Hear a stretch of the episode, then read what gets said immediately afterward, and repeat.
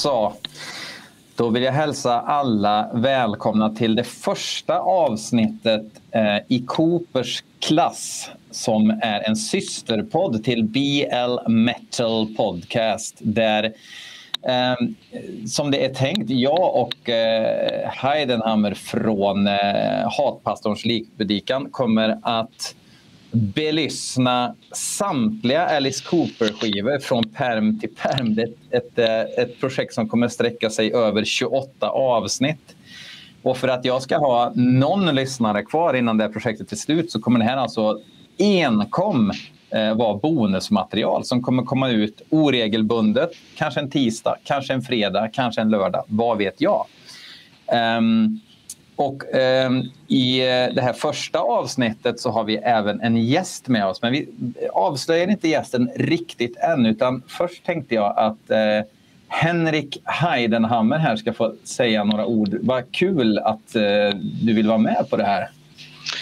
Ja, tack Björn. Eh, nej, men det här kunde jag ju såklart inte banga på. Eh, jag såg att du gjorde ett litet inlägg där du skrev på Facebook att du eh, hade för ambition att göra det här i skrift och då tyckte jag att stopp och belägg för det här vill jag fan också vara med på. Mm. Och det var, för det var nämligen så också att jag till Hatpastorn-bloggen länge har tänkt att göra precis samma sak. Att gå igenom eh, Alice Cooper, kanske inte samtliga verk men jag vet inte, det hamnade liksom lite grann i limbo för att Alice Cooper hamnar ju kanske lite långt utanför det vi normalt behandlar på den bloggen. Mm. Även om det så att säga i mina ögon inte behöver ligga bara så där jätteavlägset men ändå lite för mycket i utkanten för att det verkligen skulle bli av. Så att då tyckte jag att det här såg väl ut som ett gyllene tillfälle att sätta tänderna i de här godbitarna. Så. Ja, precis. För det, det, var ju, det här var ju egentligen din idé. Och så tänkte jag att men det här kan vi köra på min feed. Eh, för då är det redan etablerat. Då blev det liksom tio timmar mindre jobb att få igång projektet. Det är liksom bara att tuta och köra. Och vi, vi, vi pratar väl egentligen, ja men vi, vi, kanske till och med redan inledningsvis pratade om att det skulle bli ett avsnitt per skiva. Och det är ett sånt där riktigt vansinnesprojekt. Och eftersom jag inte har någon fritid som det är nu så kan jag ju inte säga nej. Utan måste göra mitt liv värre än vad det behöver vara hela tiden. Um, för, ja, men vi det tackar vi för. Ja, men eh, det är du som ska ha tack som ställer upp på det här också. Jag menar, de första, de första, jag tänker de första 15 avsnitten kommer säkert vara trevliga tror jag. Alltså, alltså, det kommer bli jobbigt i slutet av 90-talet och Ah, det... Nu vet jag om du... Ah, ja, men det, det, är bra att du inte tänker det. Så här tänker jag fördomsmässigt. Sen kommer 2000-talet kanske bli lite tråkigt. Inte jobbigt, men tråkigt. Mm. Mm. Ja, jag kan ha ja, fel. Jag, jag, jag, håller mig lite passiv. Jag, jag tror jag, jag förstår vad du menar, men utan att gå händelserna i förväg så vill jag nog eh, påstå att en del av de här 2000 sakerna faktiskt är lite bättre än vad man kanske tänker sig eller än vad de ens förtjänar att vara. Men eh, jag vill påstå att han helt tappade han inte formen ändå, även om vissa grejer kanske var lite mer slätstrukna än andra. Men ja, jag vet inte, vi, vi får väl bränna den bron när vi kommer dit. Ja, precis. Alltså för... Ja, vi kan ta en, en, en, snabb sammanfattning av vår relation till Alice Cooper. Um, Eh, ja, precis som alla andra som är födda 1981 förknippade ju Alice Cooper med låten Poison ehm, och eh, valde tyngre grejer som, eh, som eh, eh, parvlar sådär. Och sen så helt plötsligt så fick man nys om att Alice Cooper faktiskt har gjort annat också. Och så började man förkovra sig lite grann och så insåg man oj, det är ju bland den bästa musiken som någonsin har gjorts i de här gömmorna. Hoppla! Amen. Ja, eh, och eh, då, bandet Alice Cooper på 70-talet, ja sent 60-70-talet är väl det som, som jag håller eh, närmast hjärtat. Och sen så blir man äldre, man funderar på att bygga carport och man eh, nosar på andra releaser också liksom, eftersom man inser att livet är värt att leva, inte gnälla. Liksom. Så, sen så gör man en podd om 28 timmar plus, då, gissar jag. Eh, men eh, vad är din relation då? Ja, nej men alltså givetvis har du ju helt rätt där. Alltså, de som påstår något annat eh, ljuger. Är man född 1980, 81, eh, jag är född 1980, då, då var det Poison som öppnade dörren till den här världen. Eh, och om det inte var det så skulle jag verkligen vilja träffa den som, som inte var med på det tåget så att säga. Men, ja. Eller vad, vad vet man, det kanske var någon som hade några, några äldre syskon eller en förälder eller någonting som hade En riktigt tuff pappa kan det ha funnits där också som ja. hade Schools Out-LPn i backen och sådär. Och... Ja, då, vilken jävla jackpot alltså. Ja, verkligen. Men eh, vi, vi ska ju prata idag om eh, Alice Coopers debutskiva Pretty's for you från 1969. Och, och, det var ju det vi sa. Ja, vi börjar, vi kör från första skivan fram till Hollywood Vampires och, och allt det där sen som vi kommer ja, prata om också. Men då är jag en, eh, en kronisk belyssnare av Alex Room Service. Eh, Kisspodden av Kisspoddar. Förmodligen i världen eh, rent eh, kvalitetsmässigt. Ehm, och i flera avsnitt hörde jag Alex nämna att eh, Pretty's for you är en, en guldklimp i musikvärlden. Så jag frågade honom om han kunde tänka sig att vara med i, i första avsnittet. Och nu är du här, Alex äntligen är det någon som fattar att man måste prata om Pretty's for you. Det är helt märkligt hur denna fantastiska skiva bara springer förbi i diskografin hela tiden. Jag förstår inte det. Nej. Men... Jag, jag, tackar för att jag har blivit inbjuden och jag ska göra mitt allra bästa för att berätta precis och exakt varför det här är topp fem i Alice Coopers karriär. Det här ser jag fram emot. Samtidigt. Och inget ont om Pretty's for you, men eh, jag har nog aldrig tidigare träffat någon som har eh, värderat den så högt. Faktiskt. Att, och eh, det är ju lite av en acquired taste också. Är, om man sitter där och har hört Poison och Schools Out och drar på Pretty's for you, då är det ju fullt möjligt att man lägger benen på ryggen och aldrig återvänder. Liksom att är det så här det låter förutom de två hitsen. Så, eh, det, det, och det är jag ju fullt medveten om, men eh, skiter också lite i eftersom, ja, jag vet inte. Jag kan köra direkt, min relation till Pretty's for you börjar med att jag fick veta att den var olyssningsbar. Jag var hemma hos en mm. kompis som var betydligt äldre än mig. Jag var i 11, 89, 12 år var jag, och han Eh, hade Pretty's for you signerad, träffat Alice Cooper och fått den signerad och så sa jag och så eh, fick jag se skivan som då var ganska svår att få tag i, speciellt från 12-åring i Helsingborg 1989. Och så sa jag, oh, kan vi lyssna på den? Fan vad häftigt. Det måste ju vara lika bra som allt andra jag har hört, för jag hade hört lite grann. Och han bara, nej, nej, nej, den här spelar man inte. Nej, nej, nej, det här är olyssningsbar musik. Och så tänkte jag, eh, men vilken konstig inställning att ha köpt en skiva som man inte spelar. För det var ju otänkbart när man inte hade några pengar direkt liksom, att ha en skiva som inte spelades. Och eh, sen, det dröjde faktiskt några år efter den här första träffen med omslaget och att den var ospelbar tills jag faktiskt fick höra den. Och det var i samband med att det släpptes en semi-officiell liveinspelning med just Alice Cooper från 69 som heter Live at the Whiskey. Och den kom 1992 eller möjligen 93. Jag skulle tippa på 92. Och en kompis till mig köpte den och jag lyssnade på den och insåg att det här är låtarna som jag har läst på baksidan då, eller med uppslaget på kompisens Pretty for men jag hade inte hört dem. Och så hör jag en låt som heter 2D Muller och en låt som heter BB on Mars. Och så hörde jag att det här, det ska jag placera längst in i hjärtat och älska förbehållslöst resten av mitt liv. Konsekvent ändå. Det är det mest skruvade jag har hört från en person som då dessutom, eller från en en grupp är det ju här i början men alltså för mig var det ju en person såklart. När man är i den åldern så är det mycket viktigare med person än, än kollektiv. Och eh, för den som då har spottat ur sig He's Back, Freedom och Poison. Att han har gjort någon musik som låter så här. Det var bara... Oh, vad, vad har jag då mer missat? Så det var där någonstans i samband 92 ungefär som jag verkligen började tokgräva bakåt också.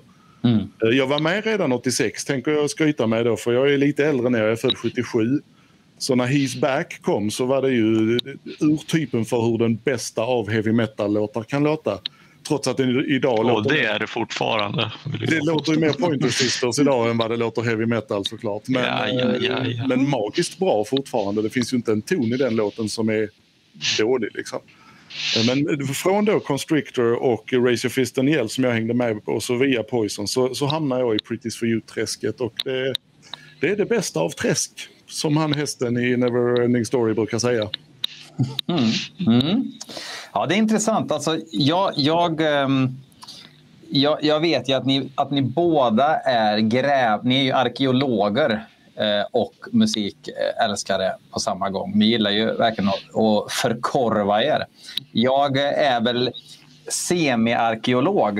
Eh, sådär. Men eh, jag är ju jag är ingen svennelyssnare på Alice Cooper utan jag, jag är väl tre och en halv av fem i, in, intresserad av att gå igenom rubbet. Liksom.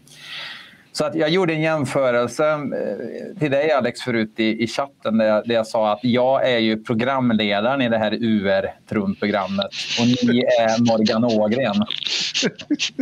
där jag egentligen bara kastar bollar till er här. Eh, men, men, men, som en ingång här då att eh, det, det, det ligger en inte i fatet att gilla The Beatles till exempel när man hör British for you. För det är det första jag tänker när sången kommer in i spår ett. Att det här är personer som gillar The Beatles, möjligtvis även Pink Floyd i de här proggiga eh, turerna på skivan. För det är ju en proggig, poppig rockskiva.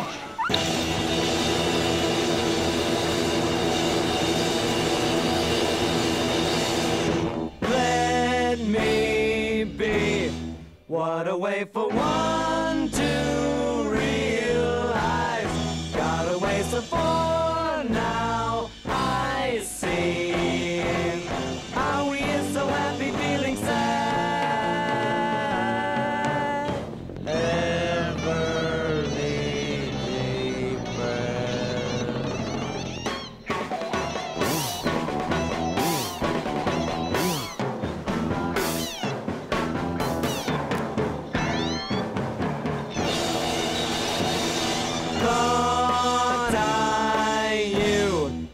think I will enjoy the view. I love you, I love you.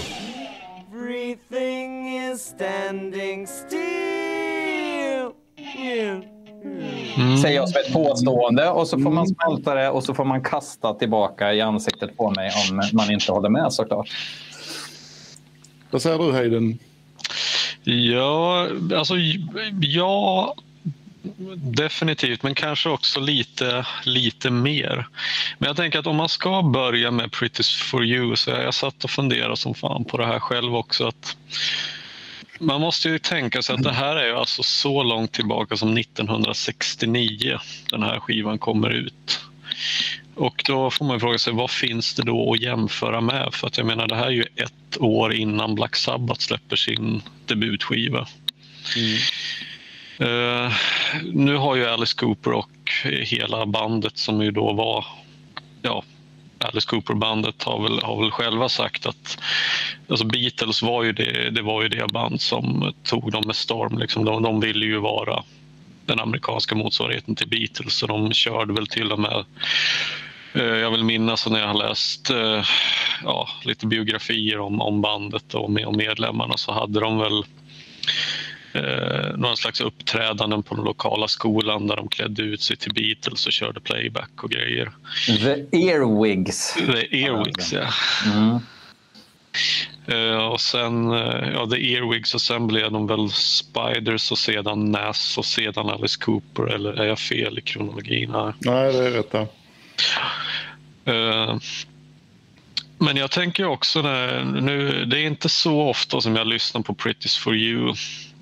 Men nu inför det här avsnittet så satte jag mig ner och verkligen lyssnade om den flera gånger för att se ja, vad, vad tycker jag om den. Men jag skulle också vilja slänga in Doors där och Jefferson Airplane på, Absolut. på ett hörn. Och inte desto mindre för att alltså Alice Cooper, han brukade ju faktiskt dricka sig, eller hela bandet brukade väl dricka sig hinsides tillsammans med Doors när de hängde tillsammans i Los Angeles. Och enligt Dennis Dunaways självbiografi så om man kollar på omslaget till Doors Waiting for the Sun så ska Jim Morrison tydligen ha Dennis Dunaways tröja på sig. Bara en sån sak. Mm. Det där har ju varit någonting som de, som de varit rätt noga att poängtera med själv att de minsann hade med, med grabbarna att göra. Liksom. Mm. Men ja, jag vet inte, ska vi, ska vi liksom kasta oss in i, i musiken på en gång och börja dissekera mm. det? Eller? Absolut, absolut. Alltså, the floor is yours. Vi har inget speciellt upplägg på det här för att mitt liv funkar inte med upplägg just nu. det, är bara att mala. Jag, kan ja. bara, jag blev bara så, det var så kul du sa det med, med en signerad Pretty's for you, Alex. För det att jag har själv en... Jag, Alice, det var så här att Alice Cooper var i Sundsvall år 2001 Mm. när han körde tillsammans med Dio och Rat av alla jävla band. på en turné som jag tror hette Monsters of the Millennium eller någonting sånt. Helt rätt. Helt rätt. Och det blev väl nedkortat. Jag tror det bara blev tre föreställningar eller någonting sånt där. Det var något jävligt haveri med den turnén. Nej, för fan. Det var en stor turné. Jag såg Malmö på den turnén och de var i Luleå och Göteborg och Stockholm, Göteborg och Stockholm är filmade och de var i Köpenhamn ja. på KB-hallen. Nej, det var inget problem med den. Det gick faktiskt ganska bra. Ja, Okej, okay. ja, då I stand corrected. Då, då är någon Sånt här annan. är ju det enda jag kan så jag ber om ursäkt om jag framstår som en pompös idiot. Men eh, turnédatum och livesetlist och sånt det är det enda fakta jag har i livet. Så att när det kommer någonting så vill jag gärna briljera lite med det. Och det tackar det, vi för. Det är själva... Här får, här, här, man kan inte vara pompös här. Det, det är liksom, och ingen som lyssnar tycker det heller, utan alla blir bara imponerade när man slänger ur sånt här i skjortärmen. Så kör på bara. Men du hade, Hayden, du hade en signad vilken var det du hade? Ja, det, i, samband med den här spelningen som han gjorde i Sundsvall så anordnades det också en skivsignering på en lokal skivbutik som fanns vid tillfället. Och då, alltså det är sällan jag blir starstruck, men när jag stod där med skivan i hand, då skakade mina ben kan jag säga. Jag fick ur mig ett You rule och stirrade på honom.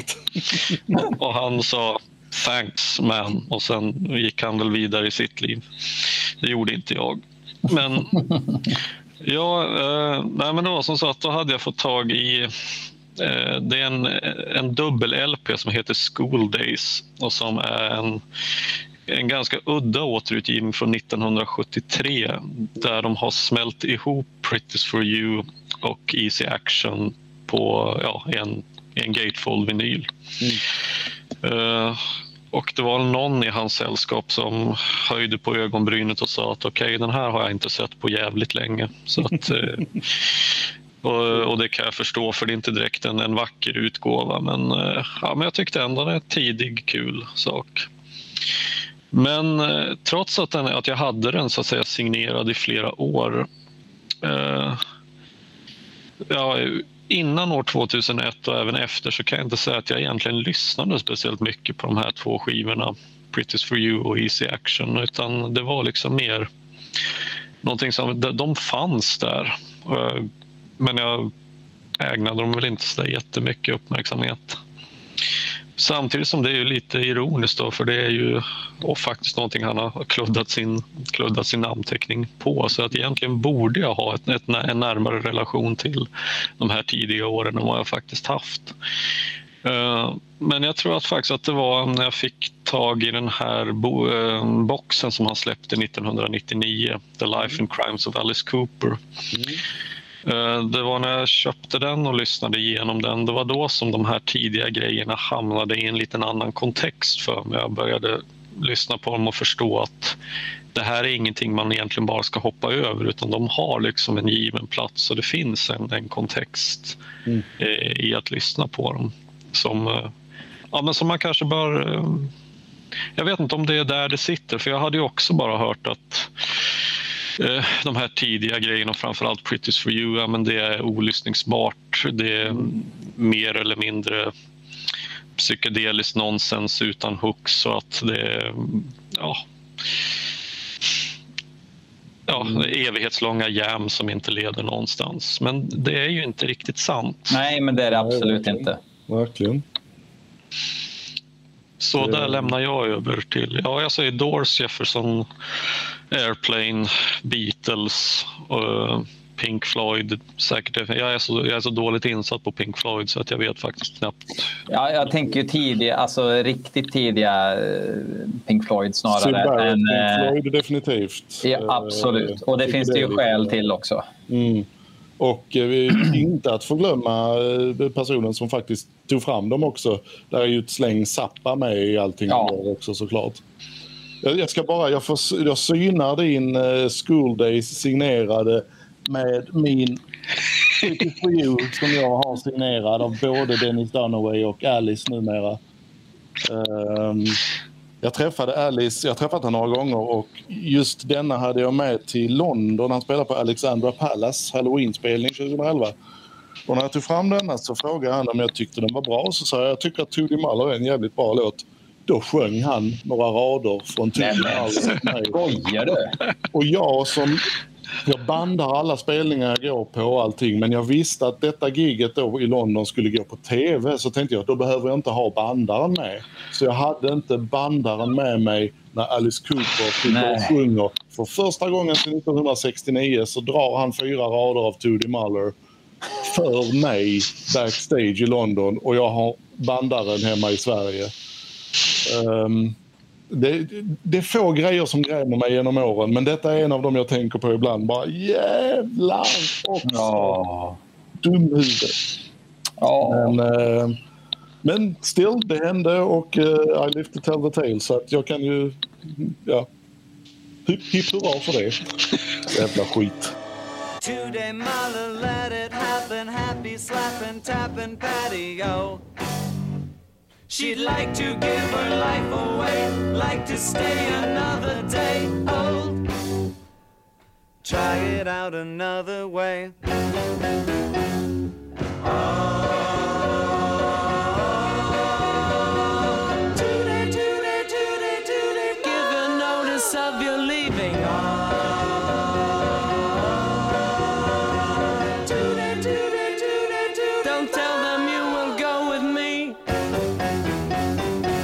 This will always be.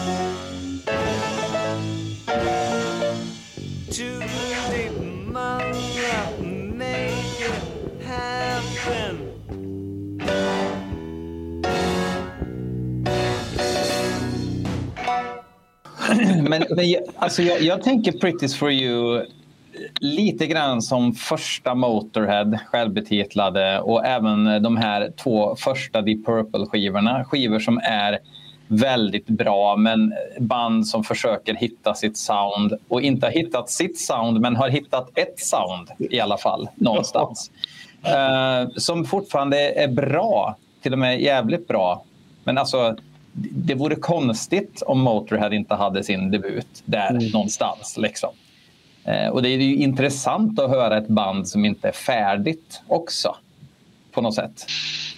Ja, precis. Och det, det finns ju för de som då gräver lite djupare och framförallt eh, befinner sig i ständig ekonomisk ruin på grund av att de köper alldeles för mycket eh, obskyrt material så går det att gräva sig ett par år tillbaka i Alice Cooper-världen och hitta en eh, replokalsgrej från 67 eh, och lite någon, möjligen någon live-låt också. Sen har vi lite demos och outtakes inför Pretty's for you och så vidare. Så att det går att hitta ett tema där de blir konstigare och konstigare. För på de här 67-grejerna är de betydligt mer 67iga om ni fattar. Det är liksom det är mm. typisk, mm. Det finns ju till och med två singlar där från Spiders och Nas. Wonder ja. Who's Loving Her Now och lite så.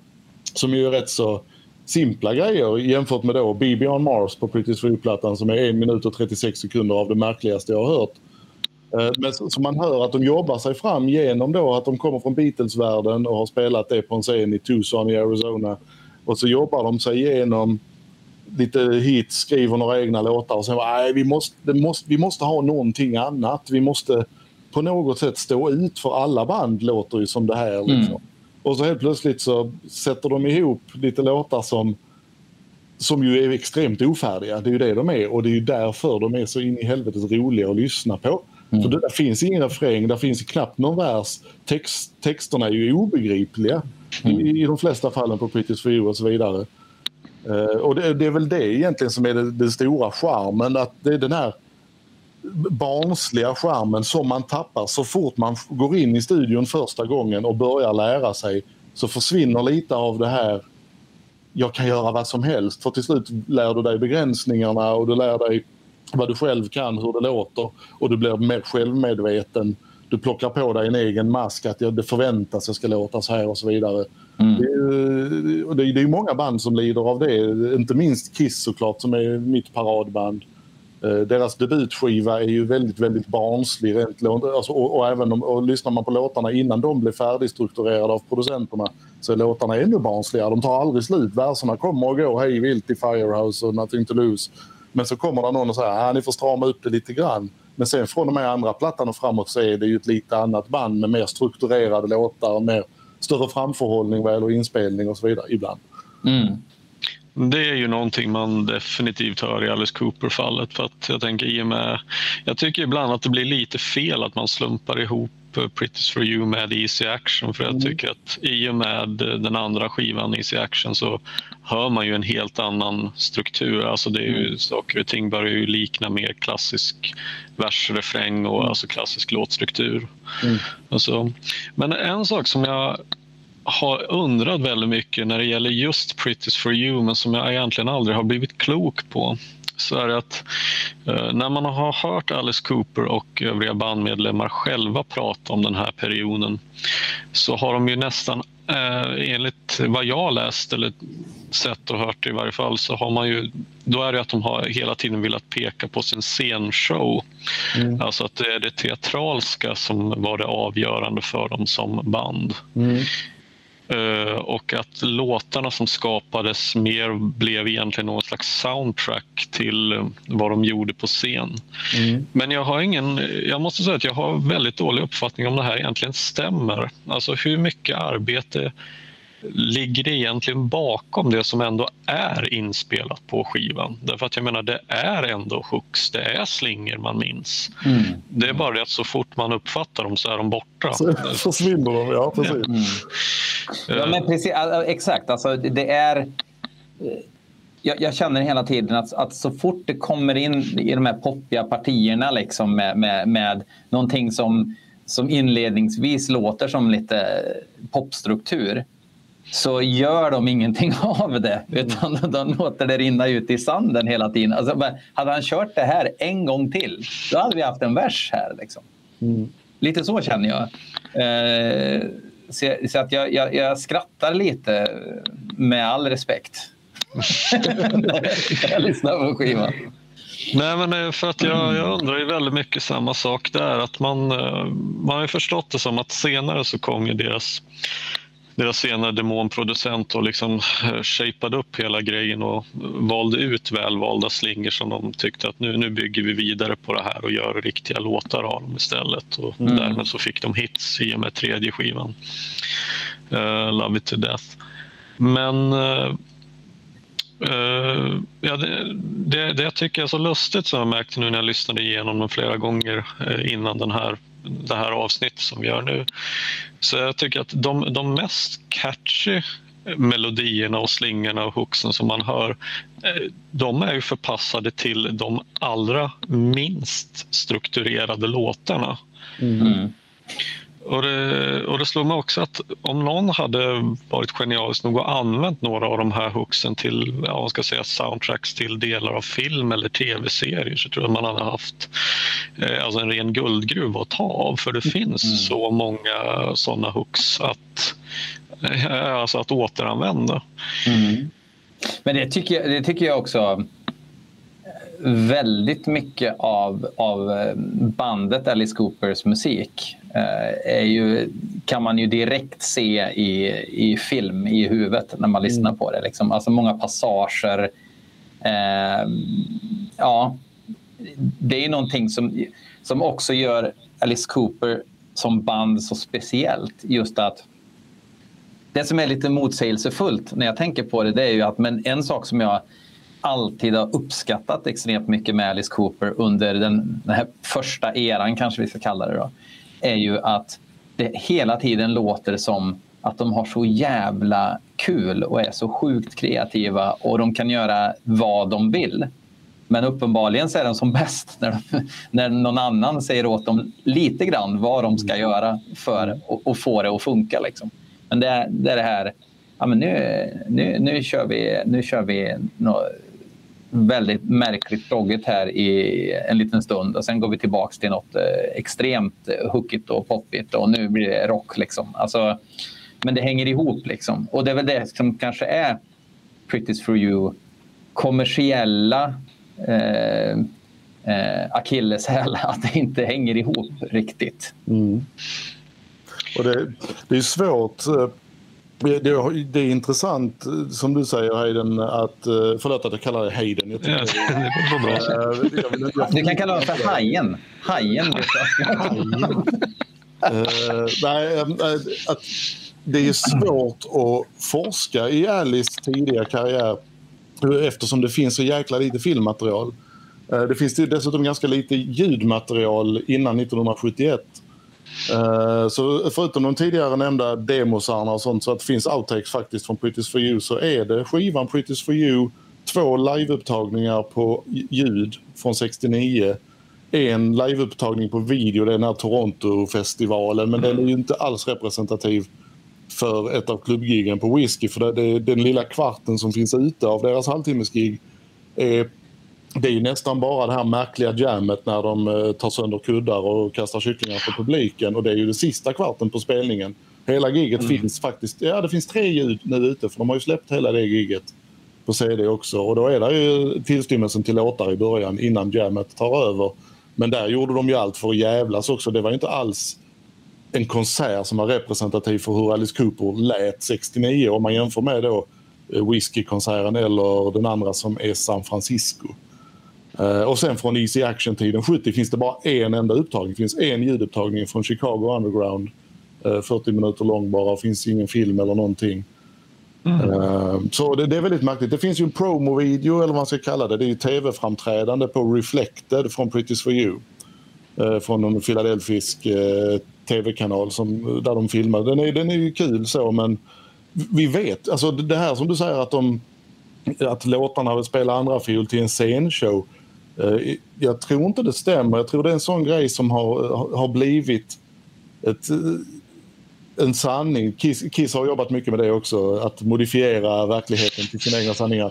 Jag tror det har blivit en sanning därför att man kan inte dra det i bevis om det faktiskt stämde. För de få fotona vi har på 69-giggen 69 så händer ju nästan ingenting. Där är låten Nobody Likes Me som inte är med på plattan men som kom som en uh, singelgrej senare men som är inspelad för Pretty's for you. Där står Alice och sjunger ut genom ett fönster. Ja, precis. Och det finns det foto på. Men i övrigt händer ju nästan ingenting. Det är ju inte förrän 70 som de börjar le leka med en uh, elektrisk stol som han sitter i. Och kanske till och med tidigt 71. Uh, och, och, det, och det där, allt det där gör ju att det är väldigt svårt att och gräva i det. För man får fråga medlemmarna i bandet, men de är ju 6000 år gamla. Och jag litar inte på 6000 år gamla minnen. Det är så. Nej, jag tänkte också, jag tänkte faktiskt komma till det att jag, är, det, är det en grej jag kanske tycker är märkligare än själva musiken på Pretty's for you så är ju det det faktum att, att den låten Nobody Likes Me inte är med. För att mm. dels så är den så jävla bra och sen så är det ju sannolikt det jag vet inte, jag tyckte om de själva ansåg att den hade för kommersiell struktur för att platsa på den skivan eller om det var tidsbrist eller vad det nu var. Men kan det vara så att, att eh, de fick lite mm, prestationsångest över att och, och vara signade till Zappa? Liksom? Att de tänkte att han förväntar sig någonting av oss här med tanke på hur profilerad han var med det han gjorde. Ja, det vet jag fan. Nej, jag bara kastar ut det som ja, en tanke. Nej, det, jag jag, det känns inte så. Nej. Jag, jag vet. Eh, nej, alltså det, det, jag tycker det är precis som Alex säger här, att det, det blir så otroligt svårt att veta för det man, man märker ju liksom hur personen Alice Cooper, han var, måste ju ha varit liksom helt fantastisk på att ja, så att säga, modifiera sin personlighet inför intervjuer och tv-kameror och följde ju precis alla råd som Zappa gav åt honom. Mm. Och sa liksom att eh, det är alltid tusen gånger bättre att låta ett rykte växa därför att det kommer ge dig mer publicitet mm. än vad sanningen någonsin kan. Mm. Så, att, eh, så att allting som kunde likna liksom den här stora larger than life scenpersonligheten, det var ju någonting som han var ju fantastisk på att suga åt sig och att använda, att exploatera. Mm. Jag har också funderat på det, eh, det du sa Björn, liksom att jag Alltså Zappa säger vad man vill, men jag menar han var ju ett namn att räkna med. Liksom, det var mm. inte vem som helst. Så att jag, jag skulle inte se det heller som omöjligt att de fick någon slags, alltså kanske inte prestationsångest, men de kanske ändå, ja men kanske lite förvirrade. Att, ja, men vad, Ja, jag, jag vet inte. Men, eh, för jag tänker Zappa måste ju ändå ha signat dem för att han, han, han tänkte att de skulle inte göra en regelrätt popskiva. Liksom. Ja, ja, han skapade till och med straight, uh, straight som en avknoppning från Bizarre. För mm. att uh, det här är för knepigt för att ligga på Bizarre så vi får, vi får hitta på något som heter straight. Mm. Så att det här är så jävla knepigt. Mm. Och, så, och så skulle den väl marknadsföra en, hans ursprungliga idé var att han skulle prångla ut den här skivan i kakburkar och kalla den för Alice Cookies. Så det, det här är också en sån här grej som jag undrar om det verkligen är sant ja. eller om det är en, något man har hittat på i efterhand. Men det är bättre med, för att citera 87an Axelsson i 91 att det är bättre med en rejäl lögn än en dålig sanning. Så. Ja, precis. Mm. Mm. Och sen också, alltså jag får känslan av att Alice Cooper i alla år gärna har... Han... Ja, hur ska jag formulera det? Det känns som att han har, han har gärna velat vara upphovsman till kulturella yttringar. Och han är inte den som ödmjukt har sagt nej, men vi kanske hade en inverkan på den här artisten. Utan han har alltid varit ganska tydlig med jajamän, eh, den här personen gör ju det vi gjorde för 30 år sedan. Och så där. Alltså han har ju gärna tagit åt sig äran, vilket gör att jag tror att han kanske eh, som du säger Alex, att eh, han kanske minns som han vill. Eh, som Kiss också gärna gör. Eller det som, som är mest intressant. Det är det han minns. Liksom. Jag tror man förstärker minnena. För, alltså, jag förminskar inte att om man gick och såg eh, Alice Cooper 1971 och han, när han hängde sig på scenen. Mm. Eh, eller om man gick och såg Kiss 74 när de var förband till något jävla bluesband. I, strax innan då någon Bob Seger eller något sånt skit går på så kommer det fyra idioter som bränner av bomber, ser ut som dårar och beter sig som dårar i 45 minuter och det, alltså, då kan du få känslan att alltså, de spelar ju i fyra timmar. Va? Ja. Och, och, och musiken ja. var ju det var så komplexa låtar. Och så, och så för det, det är ju bättre att det blir sanningen. Mm. Och, jag tror mycket väl att tittar man på det lilla filmmaterial som finns med tidiga Alice där från 71, eh, det finns ju en eh, nästan komplett film. Det händer ju nästan ingenting på de 40 minuterna förutom att han då sätter sig i elektriska stolen. Men det är ju två minuter av de 40. Men det är ju de två minuterna du minns för de andra 40 mm. var ju kul och sen helt plötsligt så tar han livet av sig. Mm. Och 1971 mm. hade du inte sett det. det hade, Beatles gjorde inte det liksom när de stod på Candlestick Park i San Francisco. Utan eh, när, när, när, du får ett sånt visuellt intryck då är det det tidningarna skriver om. Det är det folk minns, det är det som går i folkmun. Och helt mm. plötsligt måste du leva upp till det och då måste du kanske till och med börja hänga dig och sen måste du börja hugga huvudet av dig för du måste vara värre för, per turné. Liksom. Mm. Uh, och, och, det, och, då skapar du på något sätt Jo, men vi, vi höll ju på med det här redan från början vet du, och ja. oss fast du egentligen bara stod genom ett fönster och sjöng att du var ensam i livet. Och det, det finns ju något otroligt kul i det också, i de här självskapta myterna. Alltså det, blir, det blir lite grann som han, jag vet inte vart jag hörde det, han den här personen som eh, slog sönder sin pung med en toalettring. För att han hade råkat en gång sätta sig på pungen på ett hotellrum mm. och, och, och, så tyckte han det där var lite nice. Och sen så ballar det ur liksom. Oh. Ehm, tills han börjar göra det med flit. Det är ju inte, inte en osökt koppling. Ehm. Nej, men eh, och jag tänker också att alltså dels så jag menar per definition så är att jag menar Alice han, han har ju alltid sagt där att Uh, there were there were always good guys, but where are the villains of rock and roll? Mm. Som att han vill ju vara the bad guy. Men jag menar per definition så är ju inte det sant. För jag menar chockrock, jag menar Screaming Jay Hawkins till exempel. Jag menar, ja. vi, vi pratar ju liksom skräck, horror, blues ifrån vad är det? Det är ju 1950, sent 50 eller tidigt 60 någon gång. Och mm. även, jag menar, eh, om man nu ska kalla eh, Jim Morrison för Alice stora mentor, jag menar så... Eh, ja, men det var också avrättningar på scen. Liksom det, när Doors spelade sin um, The Unknown Soldier så är det ju någon fake exekutionsscen där Jim Morrison blir skjuten och avrättad på scen. Mm.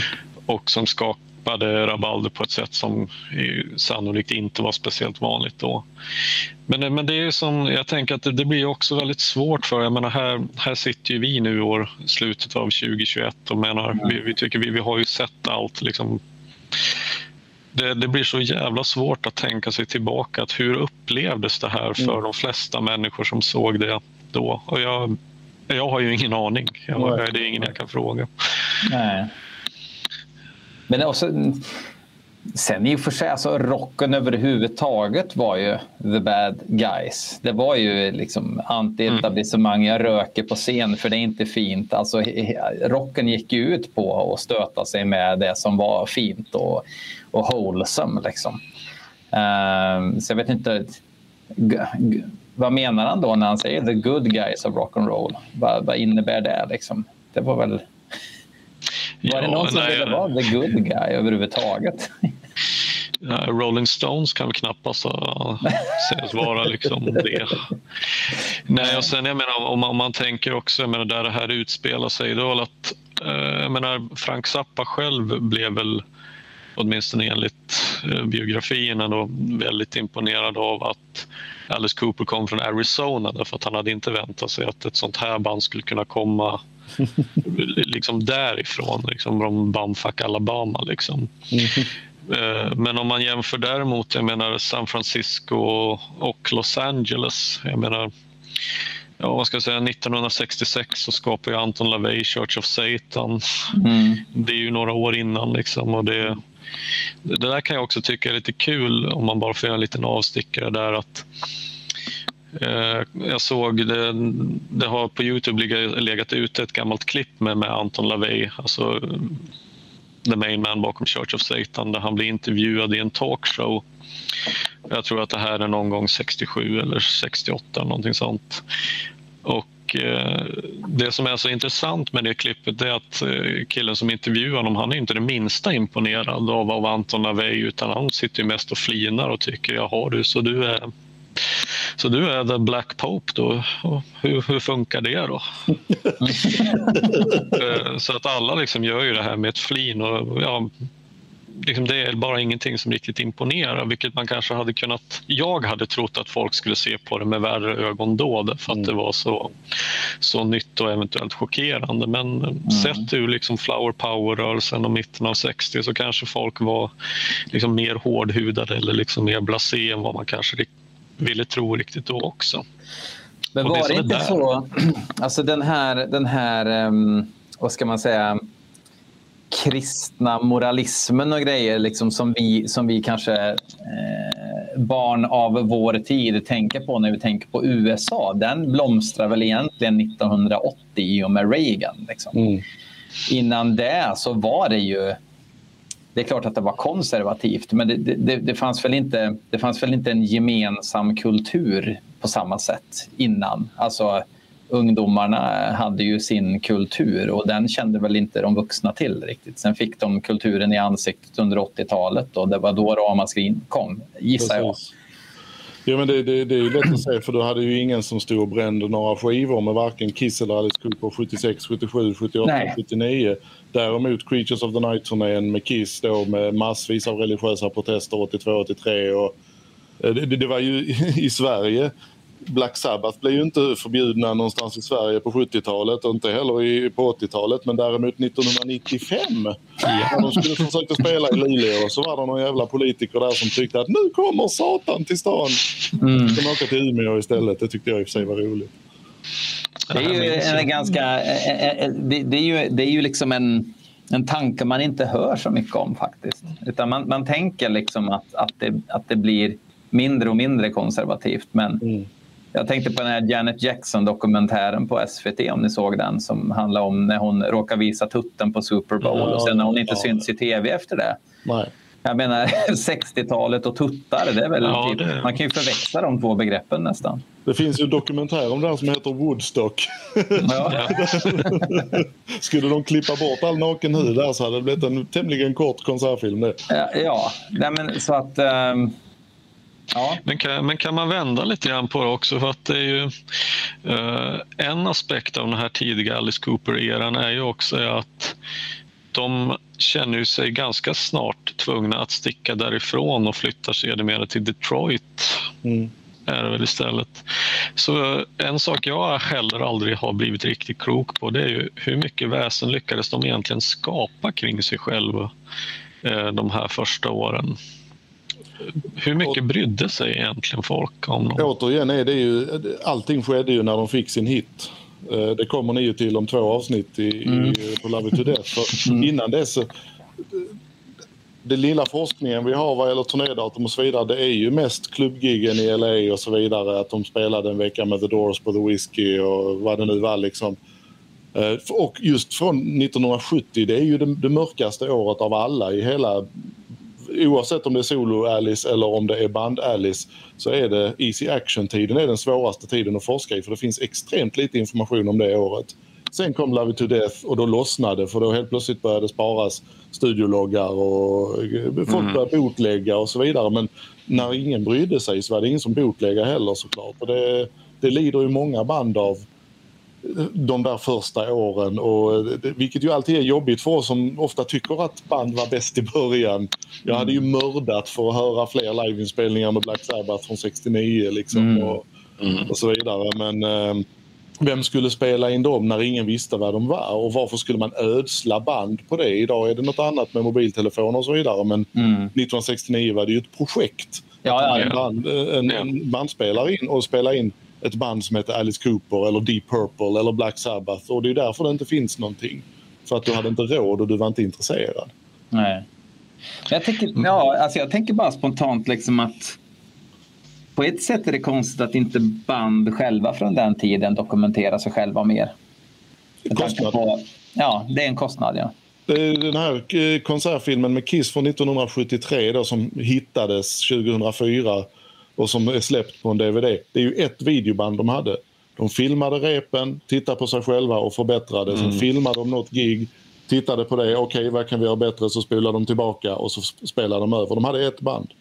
Men vad, vad, vad kostade det? gissar jag att du har en liten hum om. Nej, alltså, jag, jag har ingen hum om men det, grejen var att det fanns ju ingen anledning för dem att spara därför att de visste inte att de 50 år senare kunde släppa det i en DVD-box och ta 4 000 spänn för den. Nej. Det var ju liksom en kostnad som du inte hade någon återbäring på. För mm. du visste ju inte heller i början att du skulle bli Ozzy Osbourne med hela världen utan Nej. du visste bara att jag ska spela på en pub här borta idag.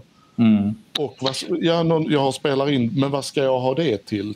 Jag vill ju spela in en singel eller en skiva. Ja. Jag tror, jag tror det är en ren, eh, rent och, och har jag en krona över ska jag fan ha en öl eller en joint för den. Mm, mm. Nej, men och det, det är ju någonting, det hänger med också. Eh, jag tänker, ser man om man vill kolla på väldigt tidiga liveklipp av Iron Maiden till exempel så ser man mm. samma sak där. Mm. Att det är väl eh, liksom ett gig med Paul Diano på, på Ruskin Arms som, som, har liksom fått, eh, som har gått om och om, om i olika köpvideor och sådär. Eh, som dessutom råkar vara i färg får man ju säga så var lite ovanligt omkring kring 1980 då, om det var en hemmavideo. Men, men fler än så liveupptagningar har inte jag sett med, med dem. Och det Ja, det, är ju, de, de, det, finns ju, det, det finns ju den tv-filmade från Rainbow i december 80 som är den släppt på köpfilm. Och sådär. Men sen, sen är det ju en privatfilm från Ruskin Arms som det kom en låt på den här dokumentären 12 Wasted Years. Ja, det är den sen när de släppte DVDn uh, eh, The Early Years med lite gammalt göjs på, då släppte de faktiskt den 40 minuter de hade.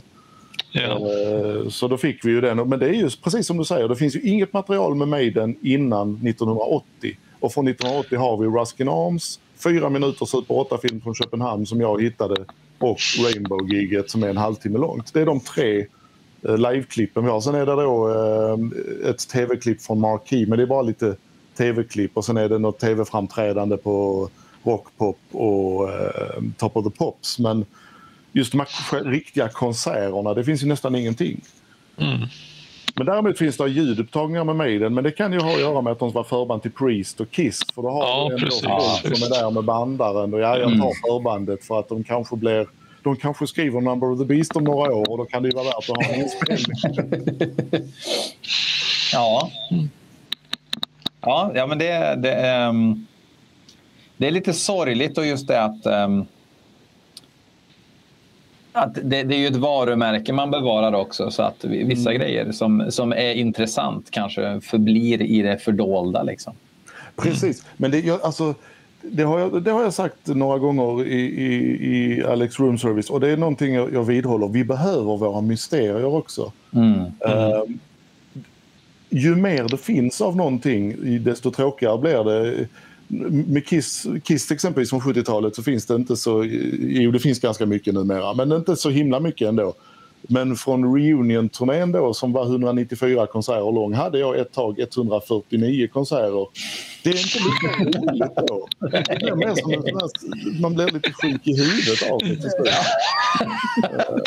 Och av samma anledning, jag har ju begränsat mitt Alice Cooper-samlande fram. Jag kör till och med uh, Raise Your Fist and Yell-turnén för på 80-talet kom ju bootleg-kamerorna och folk började filma mer och mer och det, det, finns jättefina ljudupptagningar.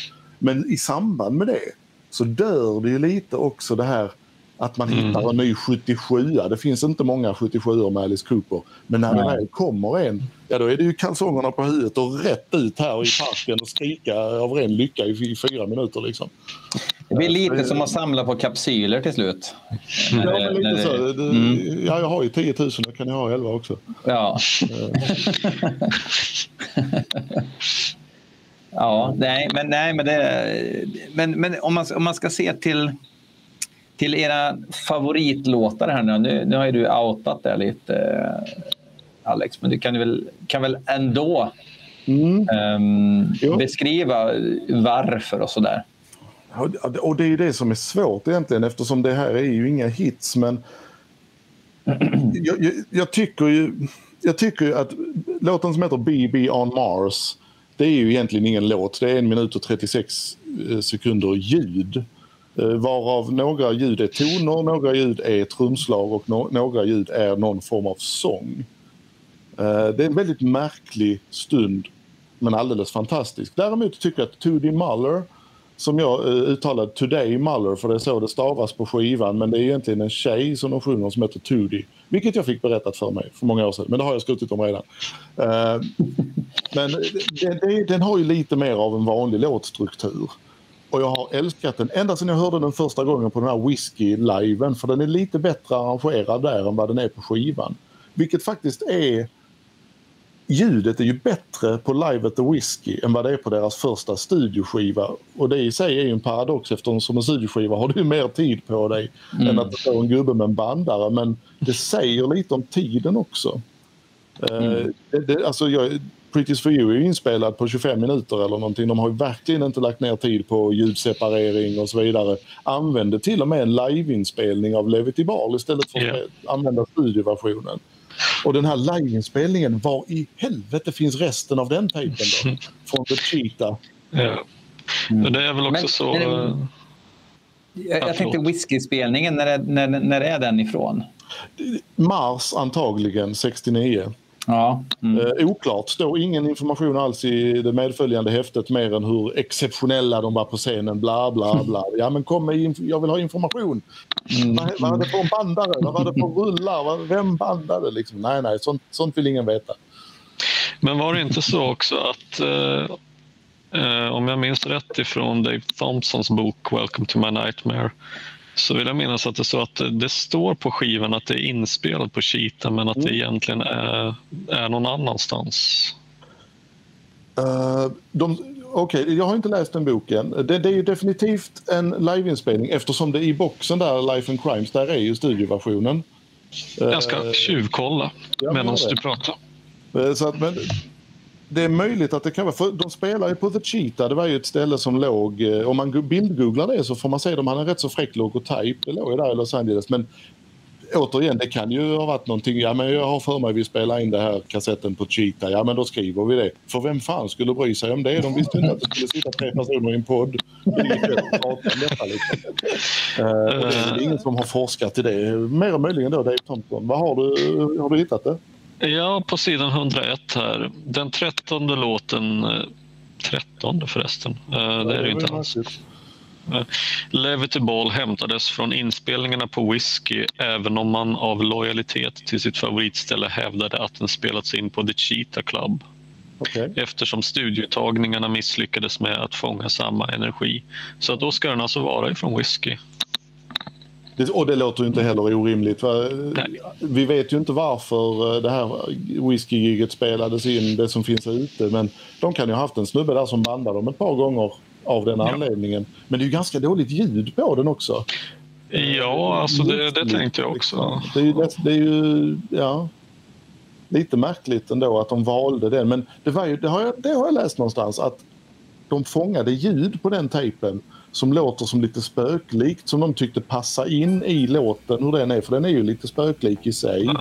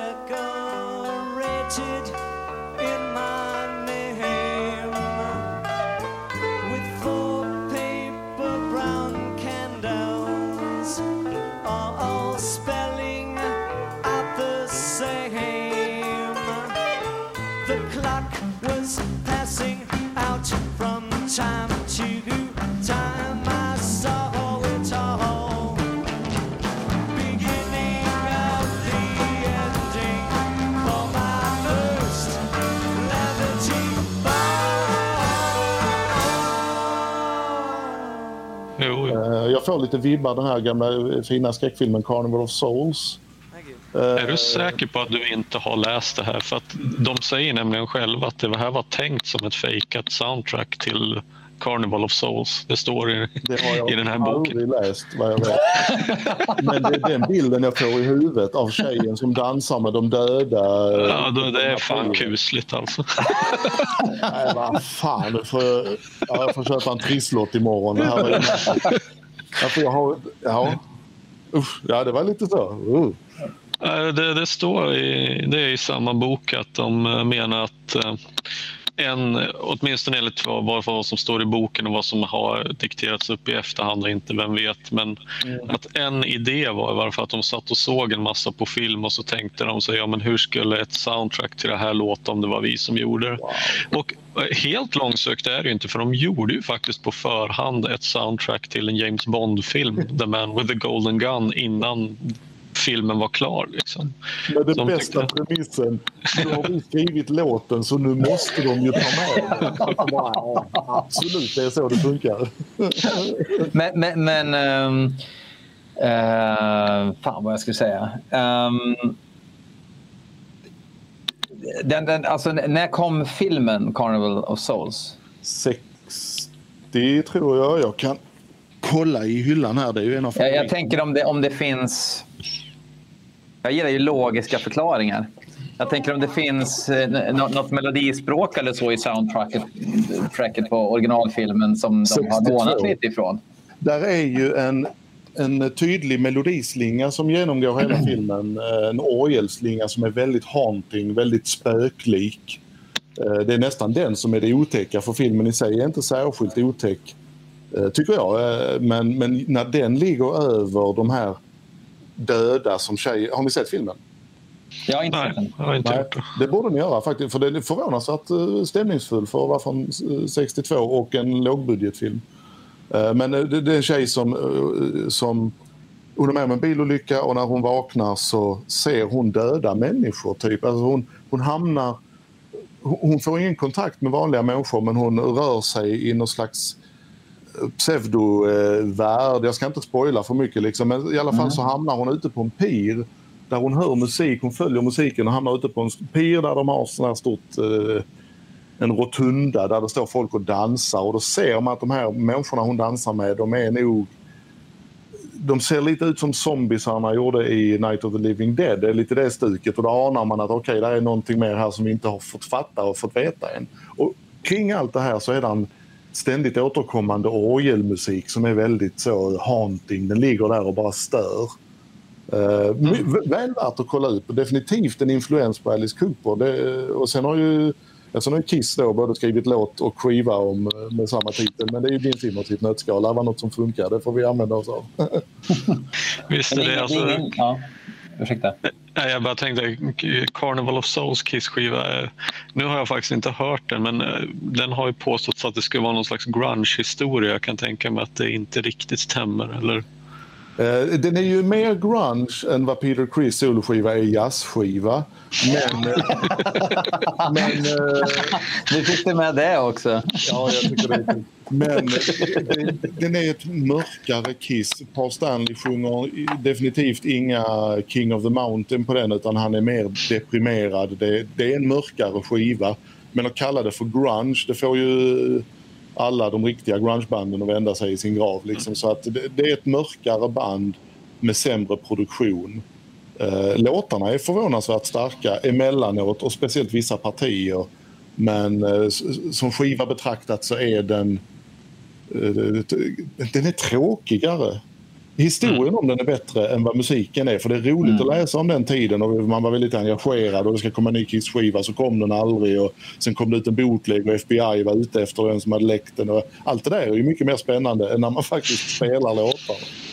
Det är lite otäckt så här eh, när man levde mitt i 90-talet. Liksom. Och, och jag var väl en sån som älskade mycket från 80-talet. Men 80-talet var ju ett negativt begrepp ändå, får jag lov att säga. Eh, och nu, 90-talet är ju på ett sätt fantastiskt och på ett sätt fruktansvärt också när man tänker hur många band som på något vis försökte hänga med i vad 90-talet hade att bjuda på. Herregud. Ja, Jag är ju en av dem som är apologeter när det gäller Bruce Dickinsons solokarriär så jag kommer att befinna mig ute på djupt vatten om jag... Mm. Mm. Jag tycker ju att de skivorna är bättre än vad många andra vill få det till. Men, ja, men identitetskris får man väl nog säga att när de flesta av de här större gamla banden ändå led av på den tiden. Jag gillade ju Glenn Tiptons soloskiva när den kom. Alltså den kan Det jag jag. inte lyssna på nu. Alltså det går inte. Det, Den är, den det är här svårlyssnad. det ja, här visste jag inte ens fanns. det, Nej, googla inte. Du gör dig själv en otjänst om du ger dig in i den världen. Alltså jag, har, jag, ja. jag har alla Priest-skivor i dubbla utgåvor och allting, men nej, det här känner jag du känner inte till. Vad fan heter Nej. den? Den heter... Uh, fire eh, någonting. Jag har en polare som var Priest-intresserad så han köpte allting inklusive den. Någonting med Fire va? Glenn Tipton. Ja, ja. Eh, ja, den är, den är, ska vi gå tillbaka till- Ja, mm. Tillbaks till sakfrågan. Ska man ha Djurgårdsmatta eller inte? Ja, men du, du, du gjorde kopplingen mellan filmen och skivan med Kiss här, Carnival of Souls. Ja, och framförallt gör jag kopplingen mellan Carnival of Souls-filmen och Levity Ball Ja. med Alice Cooper. Och, och Ja. min grundfråga där var ju, är det någonting i den här slingan då som återkommer som på något vis eh, hörs att de är inspirerade av i låten? Jag har ju inte hört slingan. Nej, jag tror inte det. Nu, nu, nu, kanske, jag ska inte rota gris i egen häst, utan jag, det, inte som jag minns det. Eh, utan jag tror det är mer stämningen de vill åt i Mm. låten Levity Ball. Att, ja, men eh, när hon dansar med dem så, så kan det ha sett ut här. Om det, det var ju jävligt roligt att det faktiskt stod så i en bok också. Eh, och- för jag fattar det. Jag, och om ni tittar på filmen så kommer ni att fatta direkt vad, det, vad, vad, vad som hänsyftas till också. Men då lyckades de ju då, i någon mening. Ja, ja på något Till sätt. 100 Ja. procent. Det, det får Ja, man ju verkligen säga. Mm. Jag vet inte om jag skulle välja själv någon favoritlåt så alltså det är ju mer titlarna jag tycker om kanske mer än själva musiken ibland. Och det är alltså titeln No Longer Umpire är kanske en av de mest genialiska titlar jag har sett. Och jag har alltid tyckt att Primordial vore ett mycket roligare band om uh, All Umpires Fall eller Umpire, alltså att de sjöng om idrottsdomare som det går till helvete för. Det är bandy-VM i Bollnäs. Vi gör en temaskiva om det. Liksom. För det, men för det tycker jag också är så jävla synd med när man har velat kolla upp den, just den här skivan lite mer. Att jag vill ju veta var kom de här titlarna ifrån? Alltså, är det bara liksom en skum internhumor de hade i bandet eller fanns det någon tidigare referens som man eh, använde sig av eller vad, vad saker och ting anspelar på? Men det, just titlarna känns väl kanske mer sappa eh, än vad själva musiken gör egentligen. Ja. De- Jag tänkte komma till det. Titlarna känns ju väldigt sappa om man tittar. För där är också titlar som man har dratt ur röven genom hela karriären. Liksom. Och det är ju Mm. jätteroligt. Eh, Men det, det känns verkligen 10 minutes before the worm. Ja, vad handlar den om om man läser den texten? Ja, den handlar ju inte om några minuter innan. Alltså, det känns verkligen Zappa-esk tycker jag. Att vi, vi Men- gör det men, så eh, obegripligt som möjligt. Även eh, faktiskt Beatles också som ju har gjort väldigt mycket eh, nonsens-grejer. Alltså, Oh ja, oh ja. det, det är ju... ehm, Det låg väl lite i tiden. Det var väl egentligen Kurt Cobain vill jag säga som eh, kommersialiserade den konsten sen senare. Ja, ja. Med, Jo, men det, det, stämmer, det låg nog lite i tiden för att musik hade varit väldigt allvarligt ganska länge. ja, Och helt plötsligt efter 67-68 så så fick den lov att vara lite rolig och sen blev den ju då Mm. dessutom lite okult i vissa kretsar och så vidare. Eh, ja, det kan, det kan ligga någonting i det också. Du fick ju inte sitta med en akustisk gitarr om du inte hade ett tungt message liksom, innan. Nej. Eh, Nej, men det, och det är ju också någon grej, där, återigen man vet inte vad som är uppdiktat i efterhand men eh, i Alice Coopers egen beskrivning så har det varit det här med att we, we drove the stake through the heart of the flower Mm. power generation. Mm. Eh, Men jag har aldrig riktigt blivit klok på Alltså på, på precis om, jag, om man knyter ihop säcken med Church of Satan. Jag tror aldrig att Church of Satan hade kunnat existera på någon annan plats i USA än just San Francisco. Nej. Alltså att Nej. de påstår ju sig vara så mycket emot det här hippieidealet men det var ju, tack, alltså det var ju på grund av hippiekulturen som det här överhuvudtaget kunnat växa fram. Ja. Mm. Jag menar, lycka till att köra det här i sig Louisiana eller. Nebraska. Eller, ja. ja, det ligger någonting i det, helt klart. Så att jag tänker att eh, alla de här banden som påstår sig vara så pass mycket anti-etablissemang och, och sådär. Ja, men de hade ju aldrig fått komma någonstans om det inte fanns ett etablissemang som ändå lät dem spela på sina scener. Ja, Mm. Fast eh, Zappa sa ju också eh, en jävligt intressant grej att eh, the music business som sådan var ju, var ju fantastiskt när det var tjocka gubbar med cigarr som inte brydde sig ett skit om musik utan bara lyssna hej vilt. Ja, men det där verkar ju fränt. Det signar vi. Det var ju sen när de började anställa liksom 25-åringar som kunde musik som musik gick åt helvete eller musikbranschen gick åt helvete. Så det var ju verkligen lite mer. Det var lite, det var lite friare på den tiden. Eh, det var lite hit and miss eh, känsla hos skivbolagen och sen så blev det att eh, nu måste det bara vara hit hela tiden. Ja. Och då strömlinjeformades allting helt plötsligt för att det var ingen som blev signad om man inte gjorde det mest uppenbara. Hur, jag tänkte fråga om ett, ett annat band fast på den amerikanska östkusten som var samtida. Är det någon av er som vet någonting om Alice Cooper kände till och, eller på något sätt var influerad av Lou Reed och Velvet Underground? Eller om det inte hade liksom hunnit dyka upp under den här tiden där borta. Jag vet inte när de börjar göra väsen av sig egentligen. Jag förknippar ju Lou Reed och väldigt mycket mer med, med typ David Bowie den biten och jag har aldrig Mm. sett jag har aldrig sett Cooper och Bowie som uh, jättekompatibla mer än att de står för vars... Alltså de hade ett ut, unikt uttryck var för sig men... ehm, ja, det vet jag så. Det är ingenting jag har på fötterna på så jag kan bara gissa och eh, då svarar jag gåsparv. Nej, alltså jag har heller aldrig sett något sånt. Men jag tänker att det är ju ändå alltså, idén Alice Cooper, jag menar det är ju det med, med glam, alltså man har ett kvinnonamn, man använder sig av makeup. Så att, alltså, det är ju delar alltså, av de här eh, uttrycken som är gemensamma.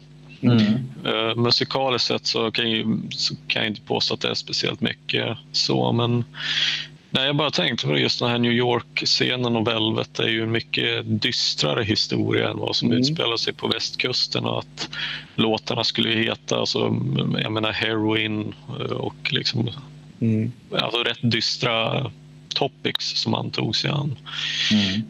Eh, Men det lustiga är då att Alice Cooper då, som då vill vara the stake through the heart of the hippie generation så, så är det ju teatralsk skräck. Alltså, så det är ju inte så jättemycket socialrealism som man Nej. använder sig av i den här tidiga Nej. inkarnationen. Nej, Möjligtvis för, för hippierörelsen måste det ha varit en, en axelryckning så sett. Liksom, som att det där är ju något helt annat. Det var ju liksom inget budskap som Alice Cooper kom med egentligen. Nej, inte vad jag kan säga. Det är väl Men det första, första budskapet han lämnade var väl Dead Babies egentligen. Ja. Det blev ju ett ramaskri istället för då man Ja. missuppfattar ju det totalt ju. För att man lyssnar inte på texter utan man, man ser en titel som man tycker är förfärlig och vips så har vi ett eh, drev på, ja det var ju inte Twitter 1972 men det var väl dåtidens Twitter, antagligen insändarsidorna i Knasen eller någonting. Eh, så att det, det, Men, det men blir- den det texten är ju... också. Den texten eh, tycker jag fortfarande är obehaglig liksom, på ett sätt. Mm. Som, som, Ja. som jag inte tycker om obehaglig musik ens. Liksom. på något vis. Och det, och det lyfter ju ett reellt problem som, eh, som faktiskt ett problem som finns idag. Fast idag är det kanske inte lika mycket droger som bara för några dagar sedan hade vi en eh, 15-åring i USA som hittat vapen hemma och gick och sköt loss på skolan. Eh, Alltså det är, ju, det är ju samma problematik fast det drabbade fler eh, i detta fallet. Inte för, göra- inte för att förminska någonting. Men så att han lyfte ju på ett lock där. Om folk bara hade lyssnat på texten vad det var han pratade om så hade de det hade ju inte blivit ramaskri utan då hade han kanske fått prata om det istället. Men med en titel som Dead Babies bjuder naturligtvis in till att vi kanske får en rubrik på detta eller en recension eller någonting och så fick de lite mer än vad de hade tänkt i sig. Absolut. Och sen så tror jag inte att det hade gynnat honom att prata om det heller. Inte i den, inte i den delen av karriären. Alltså, det var ju Nej. senare han ville spela golf med presidenter och lite sånt. ju. Ja. Och Lasse Berghagen. Ja. Ja. Är det... Men var det några andra band som hakade på Alice Cooper med liknande estetik och som bara så att säga inte kom någonstans som ni känner till? Med tanke på hur mycket han har pratat om hur inflytelserik han och bandet var så man tänker att något annat band i samma veva, alltså i samma, på i samma område borde väl ha inspirerats även dem men det kanske inte kanske Men det inte kanske är inspirerat men inte kopierat. Nej, Eh, det är ju liksom, det är samma som eh, den klassiska, alla som har... Jag började spela gitarr för att Ace Frehley, jag hörde Ace Frehley på Kiss Alive. Men det betyder inte att man kopierar honom för det, det, det, det är inte så bra. Eh, men det kan ju vara liksom, det kan ju ha varit inspirationen till att man har, fan vi såg de där Alice Cooper och det, nu vill jag också starta band men det blev Blood, Sweat and Tears istället. Liksom. Men det var liksom ka- katalysten kanske var att man stod där på någon eh, rockklubb eller en arena och såg Alice i Toledo 71. Vad fan, det här vill jag också göra. King Diamond gjorde ju det. Han såg ju Ja, eh, Alice Cooper 75 och eh, i, på Falconer-teatret i Köpenhamn. Eh, och Hank Sherman i Merciful Fate såg ju Kiss i Köpenhamn 76. Liksom. Och det var ju där, bara fan det här, är- det, här, det här är ett bra jobb, det ska jag också göra. Men den kopierar ju inte, de gjorde ju något annat av det. Liksom. Men den första liksom, alltså eh, i, inte kronologiskt, kron- kronologiskt i musikhistorien, men den första gången som jag såg det, alltså plagiat, som, som jag också såg som en hyllning, det var ju när jag såg någon livekonsert, alltså klipp från en livekonsert med Marilyn Manson på Antichrist Superstar-turnén. Där jag såg Alice Cooper gå på scen. alltså hur han rörde sig. Det här lite nästan lediga sättet att vara på scen. Liksom. Som att scenen, jag bor här uppe och jag bara liksom eh, skuttar omkring eh, och ser antisocial och taskig hållning. Liksom. Då, då, det var första gången som jag såg, men det där är exakt Alice Cooper. Och jag, utan att jag tänkte på det. Bara, eh, det är första gången jag sett det kopierat. Men det var ju givetvis ingenting som Marilyn Manson hymlade med på den tiden heller. Nej, nej, såklart. Och då tänkte jag Billion Dollar Babies eh, liksom, kanske mest. Men, eh, nej, men, men det är intressant. Det, det, han är ju, de var ju rätt tidiga, får man lov att säga, med, med hela den här skräcktema. Det är konstigt egentligen att det, att det inte blev en um, genre, är ett starkt ord, men åtminstone att det blev ringar på vattnet. Ja, det, det är precis det. Jag tänker att några borde väl ändå ha velat vad säga, spinna vidare. Men hur var det egentligen med, med Kiss och deras ansiktsmålning?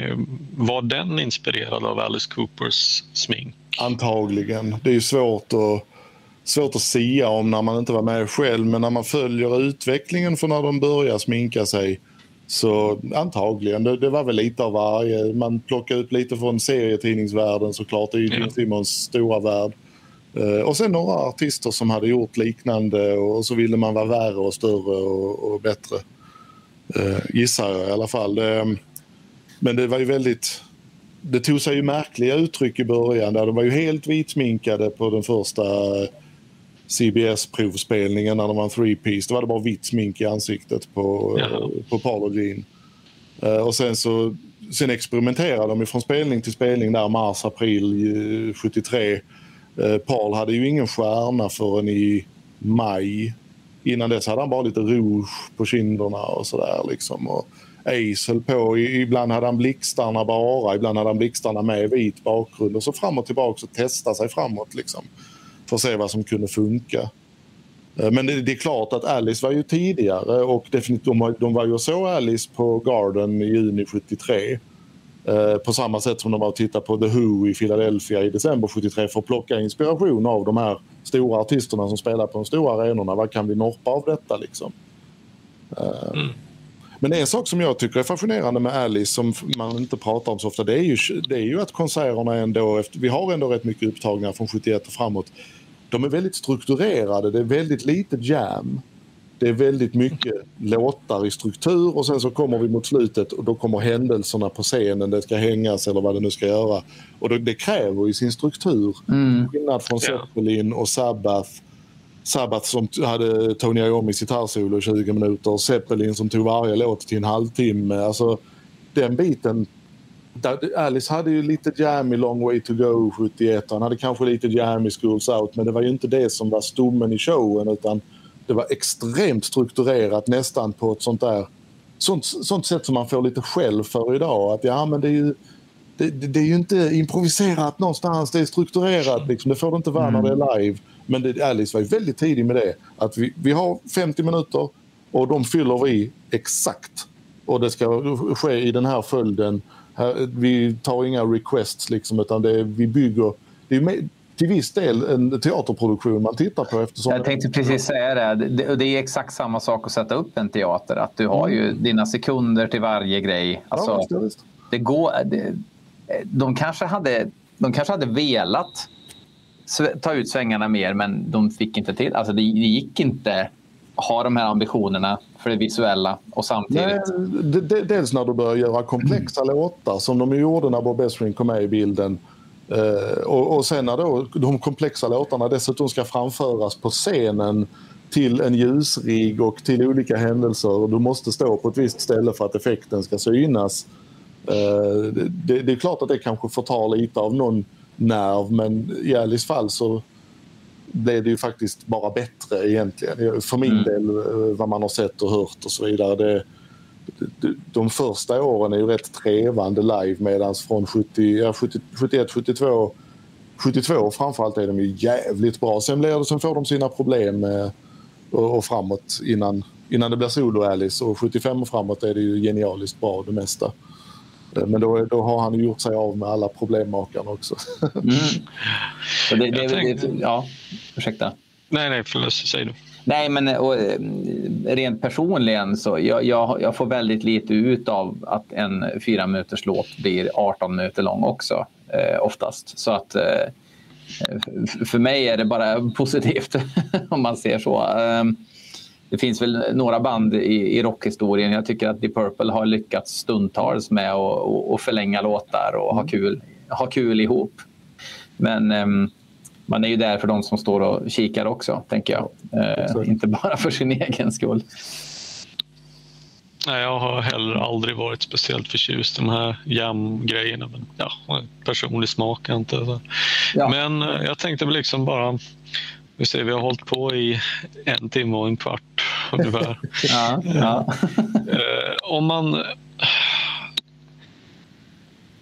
Vilket råd skulle ni ge, alltså någon som aldrig har hört Pretty's for you tidigare som kanske lyssnar på det här avsnittet och blir sugen på att göra det för första gången.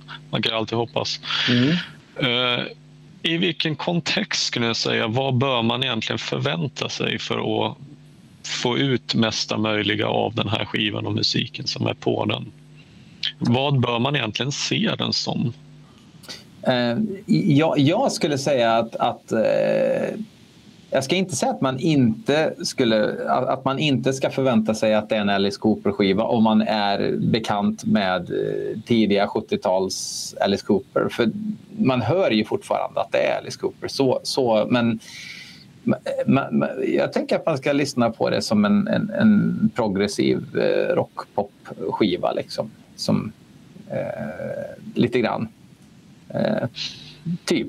För, för det, det är det som jag gjorde. Jag kommer inte ihåg första gången jag hörde den, men jag, jag, det fanns ju en anledning till att jag hade det här projektet på Facebook där jag tänkte skriva lite om varje Alice Cooper-skiva. Att jag skulle lyssna på dem från perm till perm. Eh, och det var väl för att den här skivan har inte jag lyssnat speciellt mycket på, men jag har heller aldrig hört någon snacka skit om den mer än att jag inte hör den omnämnas speciellt ofta. Liksom. Eh, men, jag, men jag tänkte ju väl, ja, det är ju en 60, en 60-talsskiva först och främst. Tänker jag. Med allt vad det innebär.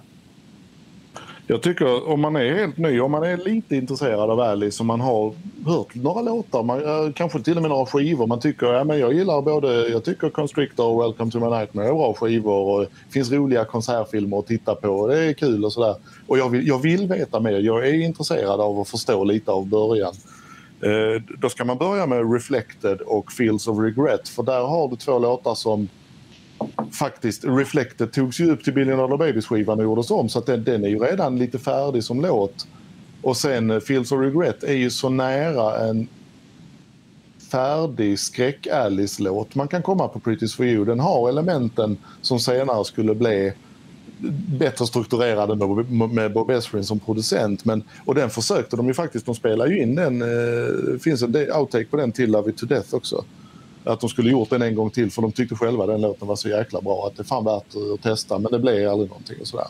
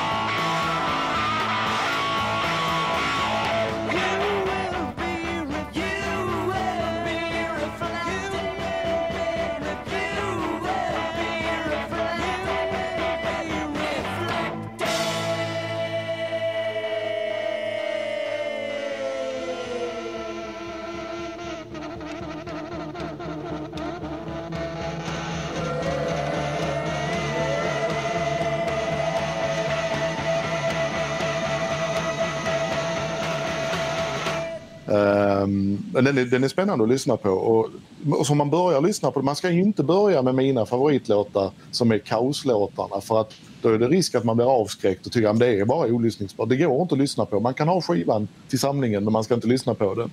Men man, man kan jobba sig dit tror jag faktiskt. Om man börjar med Mm. Reflected, Feels of Regret, går via Levity Ball, Change in Arranging som är det är ju ändå låtar i sin struktur och sen så kan man jobba sig till 10 minutes before the worm, To the Muller och uh, on Mars så, så kanske man fattar. Eh, men om man inte är intresserad, om man bara vill höra Poison och House of Fire då, då, då, då ska man nog överlåta lyssnandet till oss. Ja, absolut. Um, jag, jag, tror det, det finns säkerligen lyssnare där ute som eh, inte är bekant med 70-tals Alice Cooper något no vidare heller. Um, och om vi börjar där då så är det ju Alltså, jag- tycker ju, jag tycker ju inte att Billion Dollar Babies-skivan är sämre än Abbey Road på något sätt. Liksom. Eh, om man ska se till liksom, musikhistorisk kvalitet, re, rent musikaliskt. Alltså, den är lika varierad, den är lika liksom, eh, välskriven, välproducerad. Alltså ett, ett eh, typiskt eh, musikaliskt, alltså musikhistoriskt mästerverk. Det är den nivån vi snackar. Så att om man är en heavy metal in the night-kille som går på sticky fingers så kanske man inte gillar Billion Dollar Babies. Men om man på riktigt liksom är intresserad av musik och går igång på eh, bra låtskriveri liksom, och eh, bra trakterande av instrument och hela den här biten så kommer man fan tappa hakan tror jag när man hör till exempel den. Eh, och är man en, eh, gillar man lite mer straight to the point, rock och så där så tycker jag ju, alltså Love it to death är ju likadan. Så, den ska inte gå händelserna i förväg såklart den här serien men, men alltså det finns otroligt mycket olika saker att hämta ur hela 70-tals Alice Cooper och utan 70-tals Alice Cooper så tror jag inte att vi hade gjort den här ambitiösa samtidigt ganska slarviga poddserien här nu. Som vi. Nej, men, alltså, men, men det är väl en av Alice absolut största styrkor att eh, ja, men, jag, jag- jag kan inte komma på någon annan artist som har... Och, alltså, man måste vara ärlig och säga att ja, men han, han, följde ju musik, han följde ju musikaliska trender. Men han lyckades hålla sig aktuell och jag tycker inte det känns som att han någonsin har gjort bort sig under Nej. tiden. Och det, det är helt bisarrt egentligen. För liksom Mm. han, om man har anklagat Bruce Dickinson för att vara trendkänslig, ja, men då tycker jag man kan väl kolla på Alice och se att jo då. Mm. Eh, Men han, gör, men han har ju inte gjort någonting dåligt. Det, det är liksom, jag, utan att gå händelserna i förväg så jag vet inte om jag skulle med handen på hjärtat kunna ge någon skiva lägre än 3 av 5 därför att de har, hur märkliga de än kommer att bli typ tidiga 80-talet, de här, så, så, så finns det alltid roliga saker som man, man kan uppskatta. Och det, jag kan nog fan inte säga det om någon annan artist tror jag. Nej. Ja, jag, jag har faktiskt bara en... Eh, jag, jag, vet- alltså, jag, Alice har jag ju följt nu i hela mitt liv och eh, även, jag tycker ju inte... De nya plattorna han släpper, jag, jag gläds åt att han släpper dem och han behöver inte skämmas för någon av dem. Men de kommer aldrig att kunna betyda lika mycket för mig som det tidigare därför att jag är inte uppvuxen med det och jag ger inte det samma chans. Men när, han gör liksom inte som, som med Kiss då som gjorde Monster och Sonic Boom som jag tycker är skit. Alltså han, han, eh, eh, han, han, han behöver inte skämmas för någonting. Förutom att jag tycker det är en platta i hans hela karriären som, som faktiskt borde förblivit osläppt. För man byggde upp den till eh, något fantastiskt. Hela promotion-grejen inför var så vansinnigt cool. Och så kom plattan och jag, kan, jag har hört den säkert 50 gånger, kanske 100 och jag minns inte en enda låt från den. Och det är jävligt märkligt. Nu blir jag ju jävligt... Ja, nu får du jag- fan jag- jag gå mina händelserna. gissningar. Så att jag ska börja jag inte. för mig så lägger jag på... Ja, men vad fan! Eh, Along came a spider. Ah. Jag har mycket, mycket svårt för den. För jag vill så gärna älska den. Den är så jävla snygg på vinyl. Mycket snyggare än CDn. Hela promotion-grejen för den var man fick ett eh, datorflipperspel och uh, The Spider is coming och det skulle vara en ny Killer Alice och allt det. Sen kommer tio låtar som är så otroligt ominnesvärda. Jag De är- håller de med på varenda punkt. De är inte dåliga, de går bara in och rakt ut och så har, man glömmer dem under tiden man lyssnar, precis som Melodifestivallåtar. Och det är helt märkligt för det är den enda skivan i karriären. Jag tycker det är jättekonstigt hur, hur den kunde bli ett så magplask faktiskt. Eh, Jag, som sagt, det är inga händelser i förväg, men jag, jag håller... Ja, jag, jag kan bara inte låta bli att instämma där. Jag, jag, ironiskt nog så är det väl en av låtarna på skivorna som heter The One That Got Away och det får Ja. man väl säga om just den skivan. men ni har Men det är, det är en 28 plattor 2000 på alltså. Jag har inte ens hört den, men jag, jag, jag, jag ser ju titeln framför mig. Så jag, jag kommer ju ihåg att det var en, att, att man hörde om den, att den skulle Mm. släppas. Och, Men det är 2000, Åtta. 2008. Ja. Och så körde han två av låtarna live tror jag. Jag har sett en av dem och jag har sett Vengeance is mine live. Två gånger dessutom och jag minns ändå inte den. Jag kan inte nynna på den nu om ni skulle be mig. Ja men sjung refrängen. Ingen aning. Men nu, nu, nu, nu, fick jag en, en, en, en otrolig obehaglig sät, ett obehagligt ZTV-minne i ryggraden här som bara dök upp från... Jag har inte, jag har, ja, på, på riktigt, jag har inte tänkt på det här sen jag hörde om det. Och det var... Om man ska se, om man bortser från hans skivor och grejer som han har gjort, men om man ser grejer som han har gjort på sidan av. Sjöng han med A-Teens Ja. Var du tvungen att dra upp det där? Ja, men, nej, men När alltså, jag precis har sagt att han behöver inte skämmas. nej. Va? Va? Va? De spelade in Schools Out. Han körade på den för han var väl i Stockholm eller någonting. Det var ju en kul grej. Men jag tror inte man Ja, ska se okej. det som något annat. Och inte för att vara sån. När den släpptes så sålde A-Teens bra mycket fler skivor än vad Alice Cooper gjorde. Så att det, det gav honom nog... Jo, men de, i den Ja. parten gjorde de det.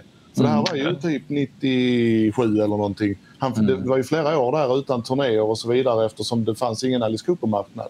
Jag, Last Temptation som kom 94 är en av mina favoriter och jag längtade efter den turnén och det blev aldrig någonting. Nej. Det där är ett jävligt märkligt kapitel som vi kommer till. Och, ja, man kunde ju se honom på TV-shop också. Ja, och jag har, just jag har, jag har, fan grä, var det? Det här är Jag har- jag uppgiven av. jag har grävt med ljus och lykta. Det är någon jävel som har lagt upp på Youtube det, alltså den TV Han gjorde reklam för någon jävla A to Z of Rock. mm. Eh, Just, tyvärr. ja. Och det är någon på Youtube som har spelat in det här och klippt, eh, gjort eh, ett videoklipp där man får se alla hans scener. Däremot så får man inte se när han kommenterar rocklåtarna, vilket är synd för det hade faktiskt varit ganska... Jag hade hemskt gärna velat se hela den här grejen en gång till. Är det inte typ något så här att han är som någon sorts spökslott och sådär och han pratar. How about some Leonard Skinner? Exakt.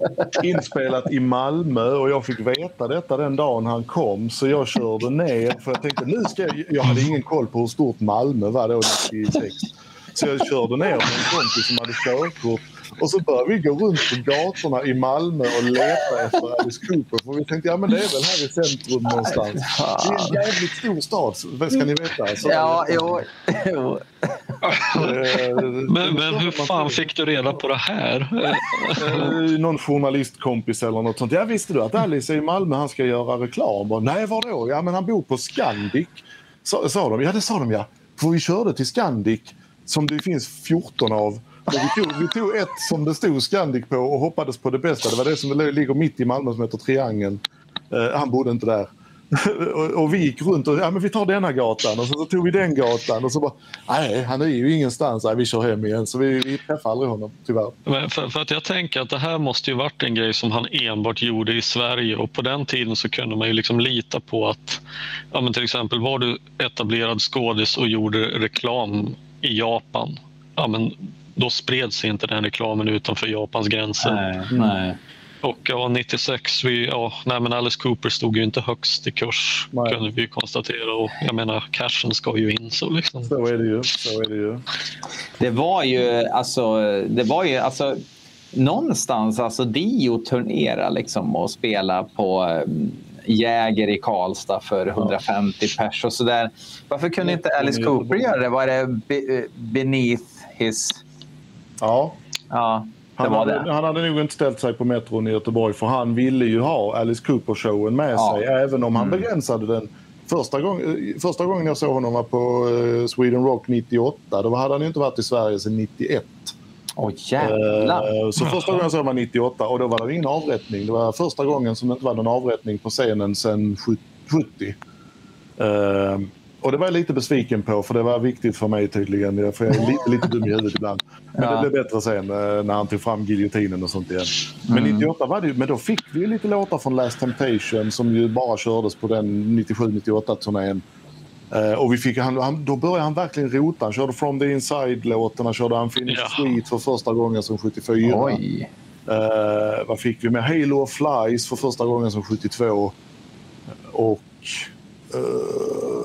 ja, det var framförallt From the Inside. var ju Till och med där och då fattade jag det här är ju jävligt konstig låt att köra. Liksom. Mm. Eh, och, och nästan, han, ju- ja. han hade kvar keyboardisten också så där var piano i den. För den keyboardisten har han ju inte längre utan det är tre gitarrer istället. Men, eh, det var jävligt coolt så sett men samtidigt så var det ju det var ju Sweden Rock och det dröjde ju ända till 2001 innan han kom på en turné här.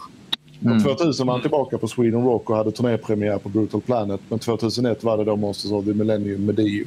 Ja. Men nej, han, hade nog, han ville ju inte ställa sig på klubbarna. För att på Nej. klubbarna kunde han ju bara köra musiken och han ville, han, han ville inte göra det. Han ville köra showerna såklart. Och Mm.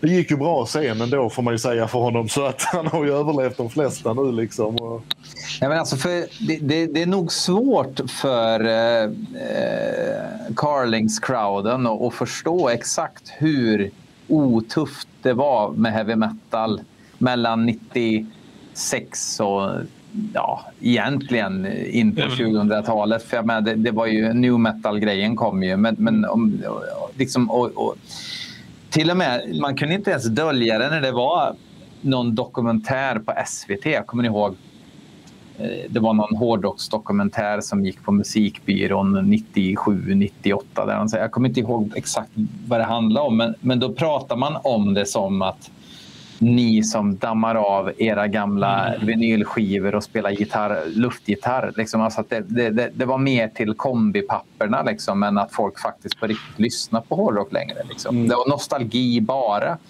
Samtidigt som det hela tiden gjordes musik någonstans. Men det var bara inte den som syntes ut speciellt ofta. Och jag menar, vi... Jag spelade i ett hårdrocksband på en fritidsgård 1996 och andra band kastade sten på våra rutor för att vi spelar hårdrock och inte spela eh, hardcore och, och, och sånt där. Liksom. Det, var, alltså det, var, det är ingen överdrift alltså. Det var det töntigaste som fanns att gilla hårdrock då. Ehm, och då var man... Nej, alltså den här... Mm.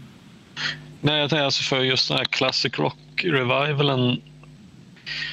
Jag vet inte riktigt. Nej, vissa vill ju liksom påstå att det var Hammerfall som ändrade om och, liksom och drog igång det och någon slags hårdrock-revival. Jag är inte riktigt så här, alltså, men jag tänker när- när Kiss gjorde sin sminkade återföreningsturné, var det 96 eller var det 97? 96. 96. Ja, det var som jag, jag bodde i, i, i Härnösand och som var mest känt för att det, det var om det var känt för någonting i Norrland så var det att där fanns liksom ehm, ett musikestetiskt gymnasieprogram som var liksom ganska känt. Och där var att, att säga att man gillade hårdrock där, du, du kunde lika gärna säga att du, du åt avföring på tisdagarna med din familj. Och det fick ungefär samma effekt på din bekantskapskrets. Mm. Men, eh, men ändå så var det liksom att några...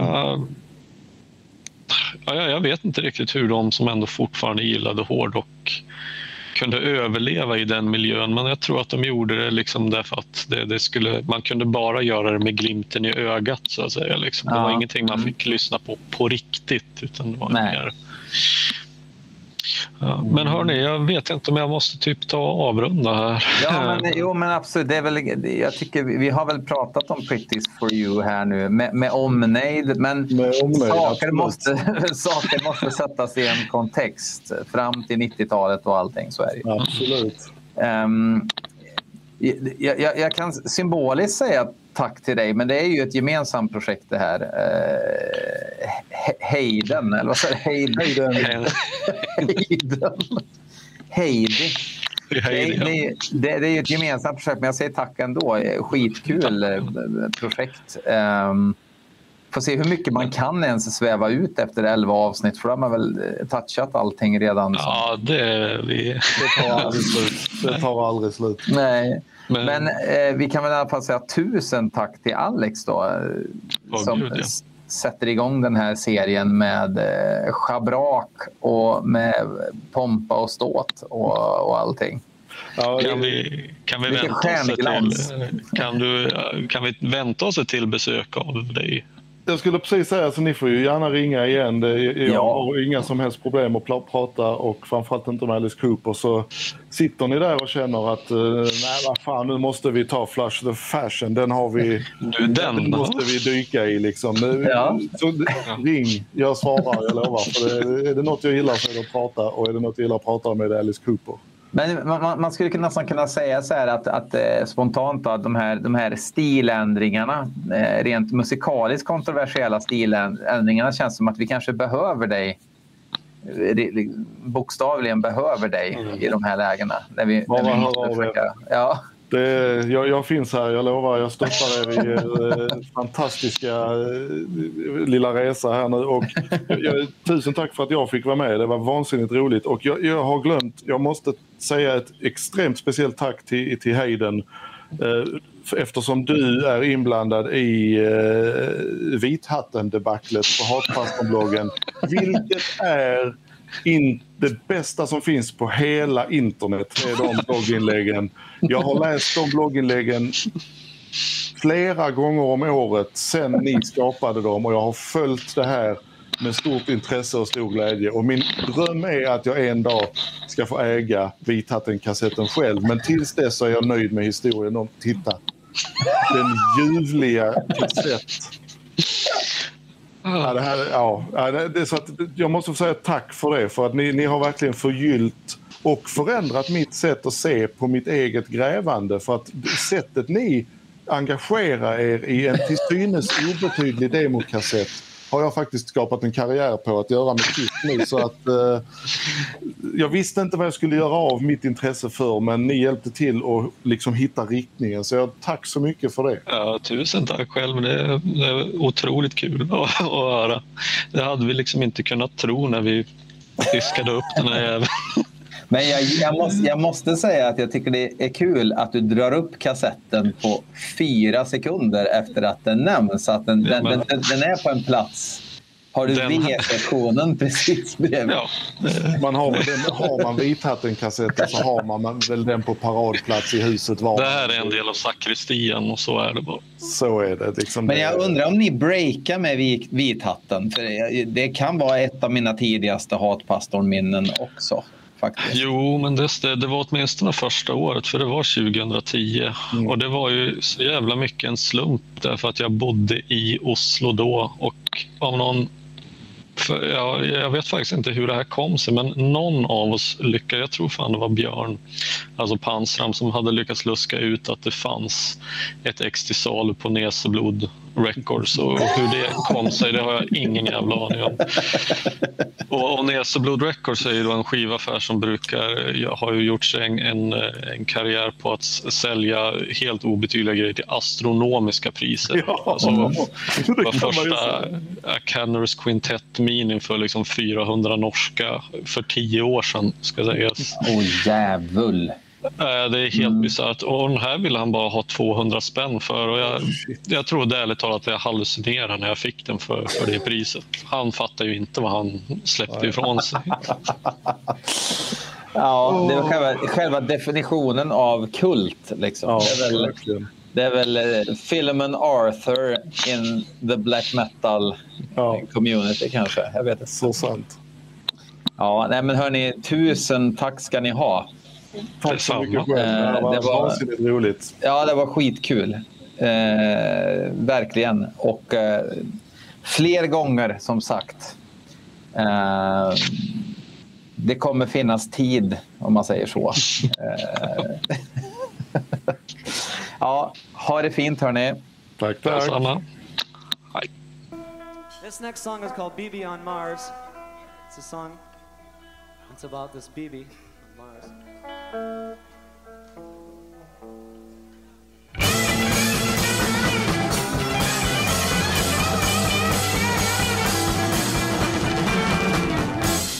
stop, we stop, go.